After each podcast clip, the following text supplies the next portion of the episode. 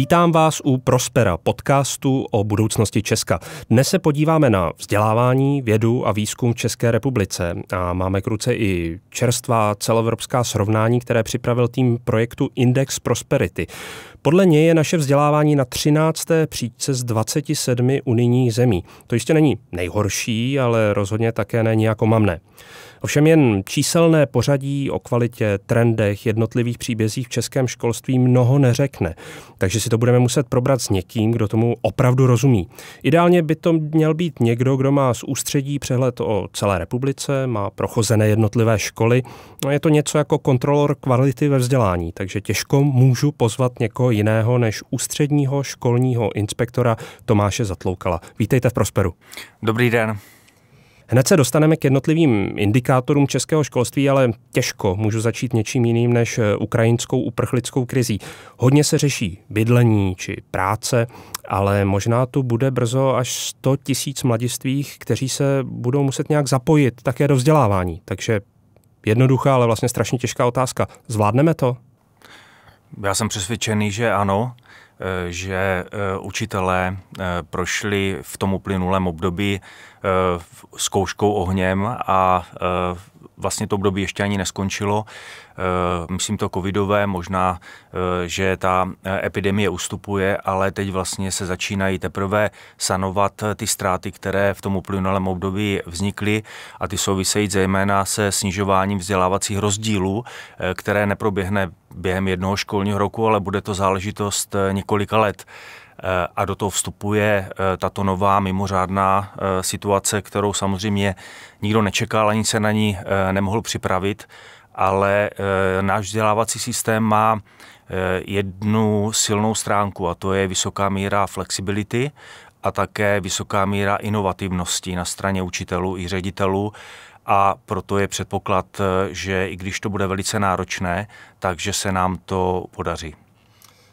Vy vlastně ověřujete nebo kontrolujete a dokumentujete eh, kvalitu českého vzdělávání. Muselo mě to napadnout, ten eh, řád těch, těch tisíc je opravdu obrovský. Budeme muset slevit z nějakých vzdělávacích kritérií, aby tolik dětí s jiným jazykem se mohlo dobře integrovat? Eh, já si myslím, že se hlavně musíme připravit na ten eh, proces integrace, na ten plynulý přechod, protože eh, ty děti, žáci, kteří sem přicházejí, jsou nepochybně zatíženy mnoha traumaty, se kterými se při tom přechodu budeme muset potýkat. Eh, budeme muset také eh, počítat i s tím, že významný podíl z nich eh, tady zůstane spolu s rodiči. A na to bychom, na to bychom měli už pracovat od samého počátku, i když budeme nepochybně v tom současném a velmi krátkém období možná i vytvářet jakoby společné skupiny těch dětí, protože už jenom eh, ta změna prostředí je pro ně náročná. Navíc, kdyby přicházeli do školy, eh, kde vlastně svým spolužákům vůbec nerozumí, to by bylo další významná zátěž. Eh, takže to, že budou třeba i společné třídy ukrajinských dětí, které bude učit jejich paní učitelka nebo myslím ukrajinská, to naopak může být po určitou krát, kratší dobu spíš příznivější, ale musíme už hned do začátku například začít s výukou českého jazyka eh, a připravovat se na to další období, kdy eh, už bude probíhat vlastně ta faktická integrace těch dětí do našeho vzdělávacího systému. Tohle mi právě musíte vysvětlit. Na jednu stranu je logické, že po tom, co si při útěku prožili ty žáci, studenti, tak eh, vytvářet nějaké komfortní prostředí v ukrajinském jazyce spolu s dalšími ukrajinskými dětmi je logické. Na druhou stranu mnozí experti říkají, že vlastně dlouhodobě nebo vlastně už velmi brzo bychom měli cílit třeba na to, aby v těch třídách nebylo více, jak já nevím, 20% těch ukrajinských dětí, aby se opravdu měli motivaci integrovat. Tak teď se ptám asi velmi laicky, kdy je to období, kdy od těch prvních ukrajinských tříd vlastně to překlopit eh, do toho no, nepochybně tlaku pro ně na to, aby se rychle začlenili do normální české třídy. Uh... V podstatě od eh, toho příštího školního roku už bychom měli plánovat jejich integraci do běžných tříd, ale už v této chvíli bychom měli i ten příchod těch válečných utečenců koordinovat tak, že budou umistovány v rámci celé České republiky. To znamená, že bychom měli mít okamžitě k dispozici data o kapacitách v jednotlivých vzdělávacích stupních, současně o ubytovacích kapacitách, tak aby jsme nevytvářeli významný tlak na školy, kde se vlastně vysoký počet těchto dětí bude koncentrovat, abychom do budoucna nevytvářeli vlastně segregované školy, ale naopak, aby eh, byly vlastně rovnoměrně, ideálně rovnoměrně rozděleny a tím jsme také mohli efektivně využívat eh, ty kapacity, eh, které máme a které také nejsou úplně rovnoměrné na celém území České republiky. Takže s tímto už v této fázi bychom měli pracovat. Vy už jste to zmínil, že vlastně to gro bude výuka češtiny jakožto cizího jazyka. Teď vlastně nevím, co je v možnostech České republiky. To prostě bude projekt za, já nevím, možná miliardy eh, vlastně najmout tolik eh, učitelů češtiny eh, cizího jazyka plus asi pravděpodobně nějaké speciální asistenty, asistentky. Je to tak, jsme na to připraveni a možná ještě pod otázka, mělo by to vlastně skončit eh, v červnu s letními prázdninami, nebo by pro eh, právě tyto studenty vlastně měla být, když to tak řeknu, otevřená ta škola i přes červenec a srpen? Eh, určitě bychom měli počítat a plánovat i s využitím prázdnin pro různou formu aktivit, které budou podporovat výuku cizího, eh, českého jazyka i v jiné podobě a v jiné formě. I to zájmové vzdělávání v rámci něho lze provádět velmi dobré eh, a efektivní aktivity. Jinak s tím máme zkušenost z minulých prázdnin, kde probíhaly eh, kurzy, vzdělávací kurzy právě pro děti, které měly stíženější podmínky v přístupu a k realizaci distanční výuky. Takže to je zrovna aktivita, ze kterou zkušenost máme. Jinak samozřejmě na to připravení nejsme, na takový velký příliv eh, dětí ze zahraničí, s tím jsme pochopitelně počítat nemohli, ale musíme eh, vytvářet a budovat kapacity pro to, abychom eh, ten přechod zvládli a není to otázka nejbližších týdnů, je to otázka jakoby příštího, spíše střednědobého období, ale ty kapacity budeme vytvářet postupně, ale musíme s tím počítat, protože to je jakoby zásadní věc. Ta investice, kterou teď do toho vzdělávání budeme Eh, budeme dávat, eh, může být eh, nepochybně velkou příležitostí jak pro ty děti, žáky samotné, tak i pro budoucí společenské přínosy, které s tím budou nepochybně spojeny. Čili jak dobře se nám to teď podaří, tak to bude mít i do budoucna významný, významný přínos. Pojďme teď na chvilku od eh, akutních problémů s eh, vlastně zvládnutím eh, té utečenecké vlny k dlouhodobějším trendům ve vzdělání. O tom byl konec konců i ten zmiňovaný druhý pilíř indexu Prosperity. Podle zmíněného indexu jsme na 13. příčce, jsou nyní 27. Vím, že taková srovnání jsou vždy ošidná, ale odpovídá to zhruba vašemu no, odbornému pocitu, že české vzdělávání je v Evropě kvalitou tak prostě někde uprostřed? Já myslím, že to tak nějak odpovídá, i když se podíváme na eh, výsledky z mezinárodní šetření, to znamená, když sledujeme a hodnotíme vzdělávací výsledky žáků, a to jak na úrovni znalostí, tak i jako dovedností, eh, to znamená gramotností v čtenářské, přírodovědné, matematické, jazykové, sociální nebo ICT, takže to jsou eh, oblasti, kde se ukazuje, že dosahujeme průměrných výsledků dlouhodobě, vlastně 20 let, co eh, ta zjišťování probíhají, ty naše výsledky oscilují na podobných úrovních. To také vypovídá o tom, že náš vzdělávací systém jakoby stagnuje, příliš nereflektuje ten společenský, ale i technologický pokrok, eh, který kolem nás probíhá a my těch příležitostí příliš eh, nevyužíváme. No, teď ta otázka vždycky, když se bavíme o něčem, co je zhruba v té polovině, jestli je sklenice poloprázdná nebo poloplná, vy hodnotíte každý rok kvalitu, tak je to známka toho, že vlastně to školství je solidní, drží se, nepropadá nějak výrazně, anebo to prostě známka toho, že nám ujíždí vlak, protože když se podívám do některých těch eh, eh, indikátorů, tak prostě třeba Poláci, Baltové, některé země z toho postkomunistického východu, tak prostě poskočili kupředu. Ujíždí nám vlak, když se podíváme právě před těmi 15-20 lety na výsledky těch zemí, které vy jste zmiňoval, tak ty byly za námi. A oni v tom průběhu provedli celou řadu zásadních proměn ve svém vzdělávacím systému a to jak od změny kurikula, to znamená obsahu vzdělávání, zaměření se na eliminaci vzdělávacích nerovností, které se potom promítly do proměny té výuky, tak už jsou významně před námi a my vlastně pořád eh, realizujeme pedagogiku přelomu 20. a 21. století, ale už jsme v druhé dekádě 21. století. Hmm. Vy už jste zmínil jednu věc, kterou tady mám přichystanou, a to jsou nerovnosti ve vzdělávání. Ono, ta usilovná debata o tom, jak se má učit dějepis a čeština, tak trošku jsme zapomněli, že ne každý má stejnou příležitost v České republice, ehm, když vejde do školních bran. Ehm, a na to se právě chci zeptat mm, ten příliv ukrajinských studentů to asi ještě vlastně zvýrazní. Čím to je, že v Česku stále převládá pocit, že základní a střední školy jsou plus minus rovnatelné, i když už roky rozdíly se opravdu nebezpečně zvětšují? My totiž úplně nevnímáme ty nerovnosti možná jako zásadní nějaký problém a nevnímáme i míru vlivu na eh, průběh a výsledky vzdělávání našich žáků. Eh, problém nerovností eh, spočívá v tom, že neumožňují, abychom využili a vytěžili potenciál, vzdělávací potenciál každého našeho dítěte, žáka, kterého ve škole máme. Jako bychom silným autem jezdili jenom na půl plynu.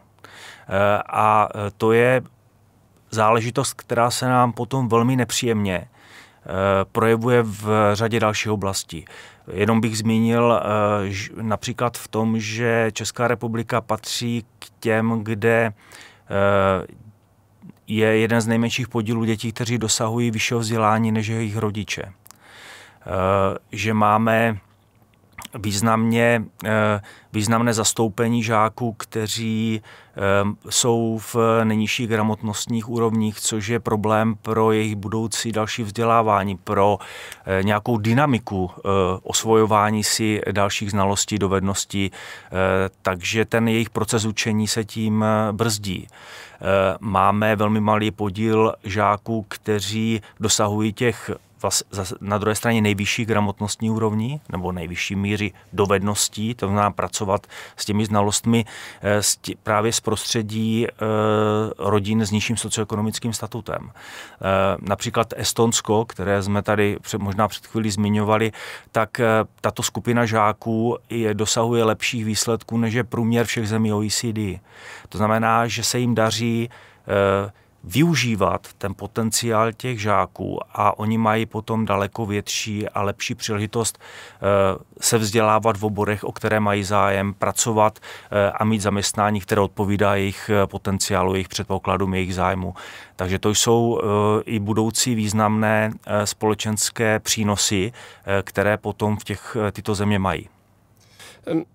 To jste popsal jednotlivé problémy a teď bych potřeboval to hodnocení nebo ten recept. Jak ty příkopy nerovností zase zasypávat? Eh, myslím si, že nám to významně ukázalo to minulé období, myslím eh, distanční výuka, kdy vlastně každý z nás velmi silně eh, cítil, že to rodinné zázemí hraje významný vliv a velmi dobře učitelé zavnímali, jestli vlastně ty děti mají přístup k, k, k té výuce, jestli mají eh, doma počítač, jestli ho má, eh, jestli ho sdílí, jestli eh, mají připojení nebo nemají, jestli mohou se té výuky účastnit pravidelně nebo ne. To znamená, všechno uh, najednou museli nějakým způsobem zohledňovat a museli s tím pracovat a počítat, což v té třídě, uh, kde paradoxně ten vliv uh, můžeme mít daleko silnější, tak teď v tom rodinném prostředí na tu dálku vlastně nebyl vůbec žádný. A proto celá řada učitelů najednou zaznamenala jakoby takové projevy, které v té třídě úplně tak silně nejsou, že ti žáci, kteří ve třídě se jevili jako šikovní, aktivní, připravení, eh, tak najednou po určité době, zejména díky tomu, že to bylo dlouhé období, tak i ti jejich rodiče, kteří jim vytváří příznivé rodinné prostředí, podporují je, učí se s nimi, možná jim zajišťují nějaké další doučování, kroužky a podobně, tak už neměli úplně na to prostor, protože řešili existenční záležitosti a ti učitelé najednou viděli, že ti to šikovní žáci jako Eh, jejich aktivita se snižuje, že, se, že, ta, že, že ta žárovka jakoby té aktivity pohasíná. A naopak byli jiní, kteří se v té třídě jevili jako neúplně aktivní, eh, tak najednou měli možnost uplatnit třeba své digitální dovednosti, komunikaci s ostatními spolužáky, prezentační schopnosti, na které nebyl v té třídě úplně prostor a jevili se v úplně jiném světle. Takže to si myslím, že byly takové důkazy, které jsme mohli prožít, eh, což je nejsilnější jakoby motivace i pro ty učitele, že má smysl se tomu věnovat a že opravdu to rodinné zázemí ten vliv má. A je potřeba si uvědomit, že ty naši žáci si nevybrali rodi, rodiče, eh, rodiny, kde se narodili, oni za to nemohou, za to, za, za to zázemí, ale je potom významně ovlivňuje v tom vzdělávání jejich. Když zmiňujete, jak souvisí mm, úspěch ve vzdělávání se sociálním zázemím, ať už rodiny nebo třeba celého toho regionu, tak eh, nemůžu nezmínit jeden z posledních projektů Mapa vzdělávání, kdy mimo jiné já to přiznám, se potvrdilo, jaké mám stereotypní eh, předsudky. Myslel jsem, že výrazně jsou problémy třeba eh, v Ústeckém nebo Karlovarském kraji. Najednou, když se to převede na ty okresy, tak i tam jsou místa, kde zjevně jsou velmi dobré školy. No ale co mě překvapilo, tak ty pásy těch horších eh, studijních výsledků, pravděpodobně v souvislosti s nějakým sociálním, ekonomickým zázemím, tak ono vlastně se to skoro už dělá souvislý pás eh, přes nějaký eh, severní okraj středočeského kraje Pardubicko až pomalu na někam severní Moravu. Jak je to nebezpečné? Jak to, že jsme to neviděli? Jak to, že to vlastně řešíme až teď? Já myslím, že, že to víme relativně dlouho. Uh, jiná věc je, když najednou uvidíme ta čísla, ta data uh, na té mapě. Uh, když o tom jako pouze mluvíme, tak si obtížně dovedeme asi představit, eh, že opravdu ta Česká republika je velmi různorodá a že ty vlivy rodinného prostředí, kvality života, sociálních problémů, anebo třeba ale i exekucí, eh, které mají zásadní fatální dopad na vzdělávání těch eh, dětí, že jsou opravdu v různé míře intenzity v různých regionech odlišné. A opravdu často zmiňovaný Karlovarský, Ústecký kraj, Liberecký, Moravskosleský jsou v něm území, která jsou na na tom úplně odlišně, než je celý kraj. A stejně tak i regiony s vysokým socioekonomickým statutem, jako Praha, Středočeský kraj, Jihomoravský, zase mají území, které jsou velmi výrazně zatíženy tím nepříznivým eh, socioekonomickým prostředím a podmínkami pro vzdělávání. A my to hned v těch školách vidíme. My hned vidíme, jak ty podmínky buď pozitivně nebo negativně ovlivňují eh, průběh a výsledky vzdělávání žáků v těchto školách. Ještě jednu věc mi musíte vysvětlit. Eh, při prezentaci poslední výroční zprávy České školní inspekce jsem zaznamenal, že jste eh, eh, zmínil, že máme 280 rámcových vzdělávacích programů. Na jednu stranu se na to můžeme dívat, že opravdu pro každého je tady nějaký program, který je mu šitý na míru. Na druhou stranu si nedokážu představit, že takové množství je možné eh, kvalitně uřídit a zaručit právě tu kvalitu, která se má dostat jednotlivým studentům a žákům. Tak je to moc a pokud je to moc, tak v čem je ten problém, jak jsme se dostali do této situace? Eh, jednoznačně se ukazuje, že takto organizovaný eh, vzdělávací systém, zejména střední vzdělávání eh, je krajně neefektivní a nepřináší možná to očekávání, eh, které bylo v době, kdy rámcové vzdělávací programy prostředí vzdělávání vznikaly. To znamená někdy na začátku tohoto století, čili někdy kolem roku 2005. Je to velmi úzká specializace, kterou absolvují studenti střední, ve středním vzdělávání. Eh, ta specializace nepřináší ten efekt jak na eh, tom pracovním trhu, tak zejména například eh, je silný ukazatel, který nám říká, že v některých oborech 60 až 60% absolventů po třech letech vůbec v tom oboru už nezůstane. Ani v příbuzném oboru. To znamená... To je hrozné číslo tedy. Když si představíme náklady na to střední vzdělávání, že vlastně čtyři nebo tři, tři roky se e, ti žáci vzdělávali a pak vůbec v tom oboru nepůsobí, e, tak to jsou, to jsou miliardové investice, které vlastně nej, nemají svůj efekt. Proto i strategie 2030 říká, nebo věnuje se tématu modernizace středního odborného vzdělávání a my máme eh, nepochybně inspiraci ze zahraničí, z ostatních zemí, kde můžeme se podívat, jak eh, přistupují k tomu zaměření, specializaci, vůbec k organizaci toho vzdělávacího systému, eh, protože eh, další záležitost je, že díky té velmi úzké specializaci těch 280 rámcových vzdělávacích programů my vlastně chceme, aby děti ve 14, v 15 letech se rozhodovali o svém povolání. Takže to víme, že se neděje, že většinou o tom rozhodují rodiče nebo kamarádi podle toho, na který obor odcházejí. Eh, a když eh, jsme před chvílí mluvili o vlivu rodinného prostředí na vzdělávání, eh, tak si dovedeme představit, že je celá řada a ta skupina rodičů je velmi početná, která vlastně jako neumí těm svým dětem jako dobře poradit, dostatečně poradit. Nemají prostor se tomu vzdělávání věnovat, zajímat se o něho, procházet si eh, tu širokou nabídku oboru. Eh, takže vlastně ty děti jsou tak trochu jakoby na pospas toho, tomu rozhodování, které potom se ukáže, že eh, že možná nebylo úplně správné, že neodpovídalo jeho předpokladům, protože kariérové poradenství je také jeden, jeden ze segmentů, který nám v tom vzdělávání e, trošku chybí nebo není dostatečně rozšířen, e, není dostatečně uplatňován tak, aby e, mohl pomoci při výběru třeba té budoucí profese. Hmm. Vy už jste to zmínil, nejrůznější mezinárodní srovnání těch takzvaných gramotností, jak si na tom studenti stojí. Zde jsme na jedenáctém místě právě té 27. Um, vedeme si slušně nebo průměrně v čtenářské, matematické, digitální gramotnosti. Nicméně, vy už jste to říkal, pokud chceme skočit někam výše, tak eh, jak na to? Máme za sebou roky urputných debat o eh, státní maturitě. Trošku jsem měl pocit, že jsme zůstali u těch filmů pro pamětníky Cesta do hlubin eh, Študákovy duše, kdy v tom svaťáku se najednou zázračně všichni všechno doučí.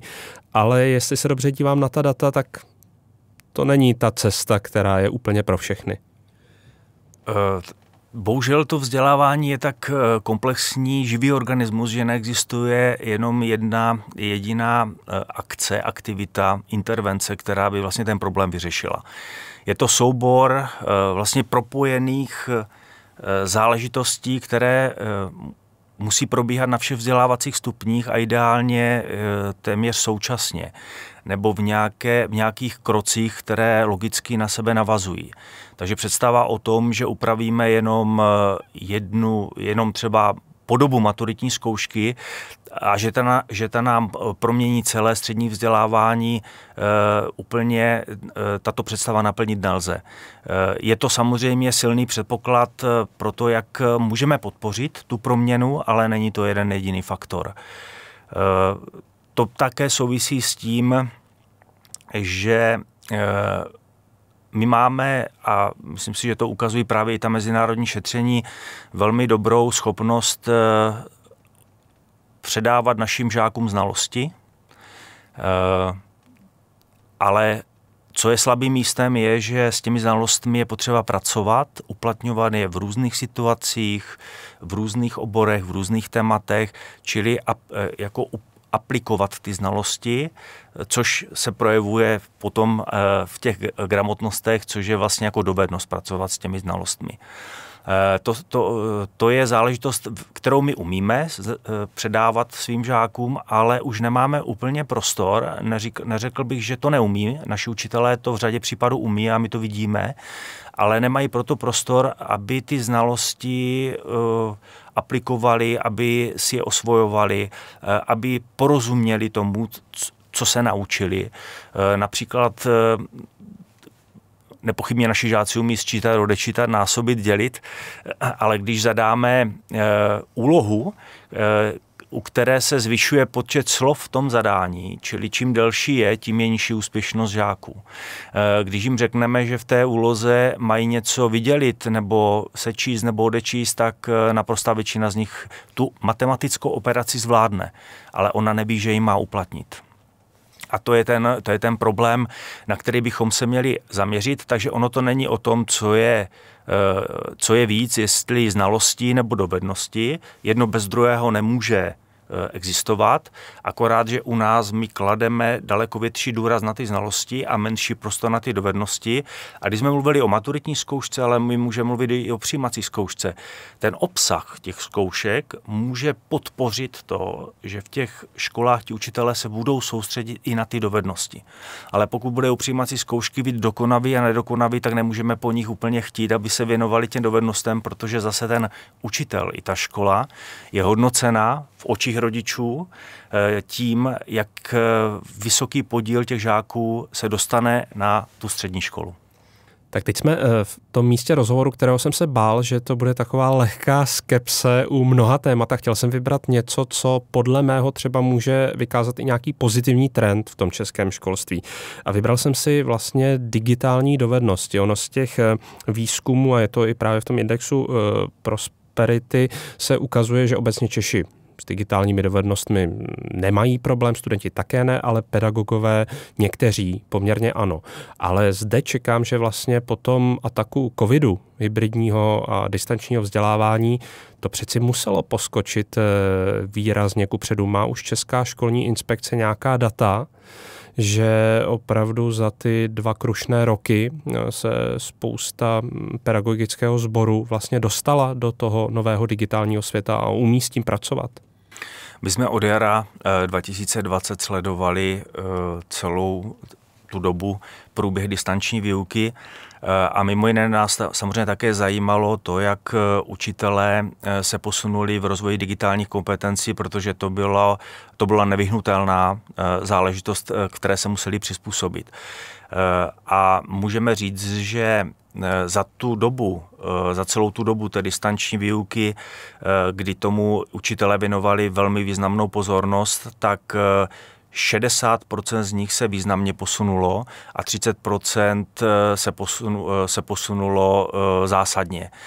Co, takže to posílení těch digitálních kompetencí je naprosto evidentní a projevuje se nejen v, v uživatelských dovednostech, ale také v tom, že učitelé daleko více se zajímali a zapojovali do výuky různé výukové aplikace, eh, které eh, jsou k dispozici, které posilují a zefektivňují ten proces vzdělávání. Eh, takže to jsou další oblasti, které oni budou chtít uplatňovat i v té výuce prezenční, v té současné, protože vnímají, že to je jako významná příležitost pro to, jak zefektivnit to vzdělávání a možná i si třeba i vytvářet ten prostor, o kterém jsme mluvili předtím, proto aby se mohli soustředit i na uplatňování těch znalostí a dovedností, čili jak ti žáci budou s těmi znalostmi zacházet, pracovat a tím pádem eh, jim vytvářet prostor pro jejich další lepší budoucí uplatnění. Začali jsme Ukrajinou a vlastně tak trochu i skončíme Ukrajinou. Už před eh, ruskou agresí dvě třetiny Čechů tvrdilo, že se setkávají s nejrůznějšími dezinformacemi. Uprostřed války je milných informací logicky vždy ještě více. I proto je důležitá na školách výuka mediální gramotnosti. Dle evropského srovnání to ale v Česku zrovna není moc velký úspěch. Jak tedy na školách zlepšit tuto výuku, abychom neskákali tak snadno na lep kde jakým hloupostem, ať už se na nás valí z médií, řetězových mailů či sociálních sítí? Mediální gramotnosti jsme se věnovali, dokonce jsme to měli jedno z samostatných témat eh, asi před čtyřmi lety. Jinak eh, mediální gramotnost je velmi úzce propojena s čtenářskou gramotností, to znamená schopnost eh, vyhledávat informace, porozumět jim, posuzovat je, zvažovat, zdali eh, autor textu, eh, co chtěl říci eh, tím, co prezentuje, kriticky přemýšlet o těch textech, zdali jsou, textech, zdali jsou pravdivé ty výroky nebo nepravdivé, posuzovat je. To velmi už se souvisí čtenářskou gramotností, která není a nerozvíjí se pouze čtením beletrie, ale souvisí také s literaturou faktu, s novinovými články, s grafy, diagramy, tabulkami, to je vše součást toho, jak umíme s těmi texty pracovat, jak je umíme využívat. A samozřejmě, že mediální gramotnost je téma, které, kterými se školy zabývají. My jsme sledovali, v jaké míře, v jaké podobě. Jsou dokonce školy, které to mají jako samostatný předmět, jiné to mají integrováno do různých předmětů takže se těm tématům věnují.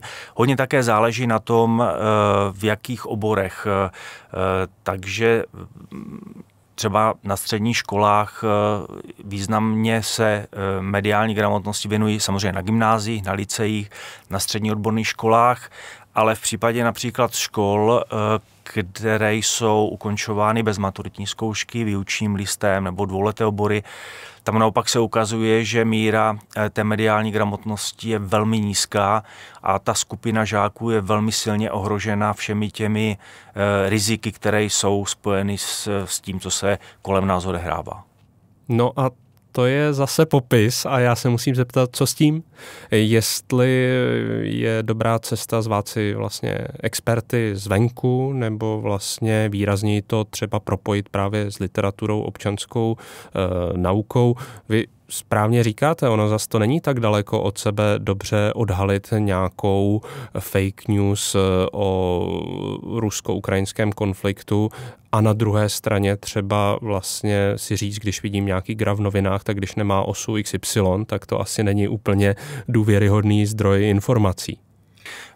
Bohužel i ta současná situace může v tomto smyslu sehrát v vozovkách pozitivní roli v tom, že eh, máme osobní zkušenost, učitelé mají osobní zkušenost s tím, co se v tom mediálním prostoru odehrává a určitě vnímají, že eh, by tuto kompetenci měli mít i jejich žáci. A to je eh, jakoby motivace a impuls pro to se tě tématům věnovat. Takže paradoxně to současné období může být eh, příležitostí pro to, že se těmto tématům ve školách budeme daleko více a intenzivněji věnovat. Děkuji ústřednímu školnímu inspektorovi Tomáši Zatloukalovi, že jste si na nás udělal čas. Já děkuji za pozvání. A loučím se i s posluchači Prospera podcastu o budoucnosti Česka, který společně připravují komentátor aktuálně CZ David Klimeš z analytiky České spořitelny a Evropy v datech v rámci projektu Index Prosperity.